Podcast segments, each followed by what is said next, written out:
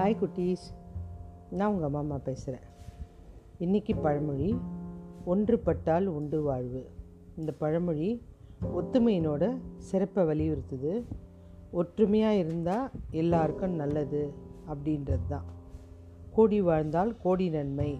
இது ம இது தொடர்புடைய பழமொழி தான். ஒன்றுபட்டால் ஒற்றுமையாக வாழ்ந்தால் கோடி வாழ்ந்தால் சேர்ந்து வாழ்ந்தால் கோடி நன்மை. நிறைய நன்மைகள் இருக்குது அப்படின்றது தான் இதோட அர்த்தம். இந்த பழமொழியோட அர்த்தம். ஒரு கதை சொல்ல போகிறேன் ஒரு ஊரில் நாலு நண்பர்கள்.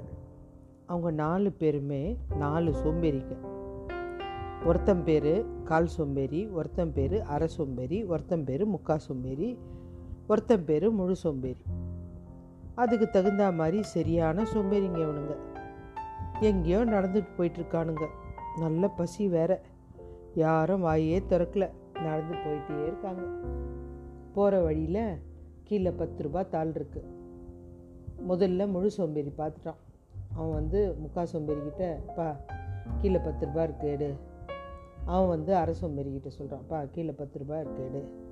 அவன் கால் சோம்பேறிக்கிட்ட சொல்கிறான் யாரும் எடுக்கல.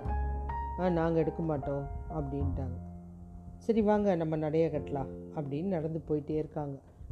கொஞ்சம் தொலைவு போனவுடனே பசி கண்ணை மறைக்குது காதை வேற அடைக்குது.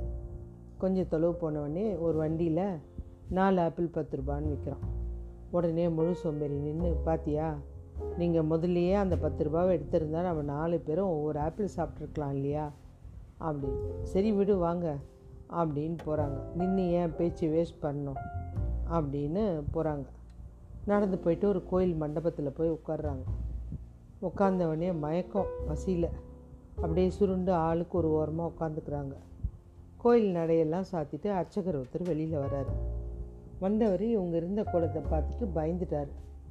என்னடா அது இப்படி உட்காந்துருக்காங்களேப்பா நீங்கள் யார் எந்த ஊர் பசிக்குதுங்க அப்படின்றாங்க. உடனே அவர்கிட்ட கிட்ட உள்ளே போயிட்டு கொஞ்சம் அரிசி கொஞ்சம் வெல்லம் கொஞ்சம் தண்ணி ஒரு பானை விறகு இதெல்லாம் எடுத்துகிட்டு வந்து கொடுத்து பா எதுவுமே பிரசாதம் இல்லை. எல்லாம் காலி ஆயிடுச்சு. இருக்கிறத கொடுக்குறேன். அப்படி ஓரமாக உட்காந்து சமைச்சு சாப்பிட்டு போங்க. அப்படின்னு எல்லாத்தையும் கொடுத்துட்டு சொல்கிறார் தீப்பெட்டி மாத்திரம் இல்லைப்பா. கொஞ்சம் பார்த்து வாங்கிக்கோங்க. அப்படின்ட்டு போயிட்டார். உடனே முழு சோம்பேறி பழைய மாதிரி இவங்கிட்ட சொல்கிறான் பா நீ போய் தீப்பெட்டி வாங்கி நீ வாங்கின்னு வா நீ வாங்கின்னு வான்னு ஒத்தருக்கு ஒருத்தர் சண்டை. கடைசியில் முழு சோம்பேறி கோபமாக கத்திட்டான். ஒன்றும் தேவையில்லை. இந்த நிமிஷத்துலேருந்து யார் முதல்ல வாய் திறக்கிறீங்களோ அவங்க தான் போய் தீப்பெட்டி வாங்கணும். இதோட பஞ்சாயத்து முடிஞ்சுது அப்படின்னு சொல்லிட்டு சைலண்ட்டாக உட்காந்துட்டாங்க அப்படியே கொஞ்சம் கொஞ்சமாக சரிஞ்சு படுக்க ஆரம்பிச்சிட்டாங்க. இந்த அர்ச்சகர் வீட்டுக்கு போனார் இல்லையா? போனவருக்கு உட்காரவே முடியல. பாவம். பசியில் நாலு ஜீவனை பார்த்துட்டு அரிசி பருப்பை கொடுத்துட்டு வந்துட்டோமே. இதுக்கும் போய் பார்க்கலாம் மண்டபத்தில் திரும்பி வரான். வந்து பார்த்தா எல்லாம் சுருண்டு படுத்துருக்கத்தை பார்த்துன்னு ஒரு பயம் வந்துருச்சு. கிட்ட போய் ஒவ்வொருத்தரையாக கூப்பிட்டான் அப்பா தம்பி எழுந்திரி எழுந்திரின்னா ஒருத்தரும் எந்திரிக்கல வாயம் திறக்கல. இது என்னடா அது வாயம் திறக்க மாட்டுறாங்க. அப்படின்ட்டு அவனுக்கு ரொம்ப பயமாயிடுது. என்ன பண்ணுறதுன்னு தெரியலையே. நம்ம கொடுத்த பொருள் எதெல்லாவது விஷம் கலந்து இவங்க அதனால் உயிர் கீர் போச்சா? ஒன்றும் புரியலையே. எதுக்கு இவனுங்க வாய் திறக்க மாட்டுறானுங்க? அப்படின்ட்டு ஏதோ ஆயிடுச்சு.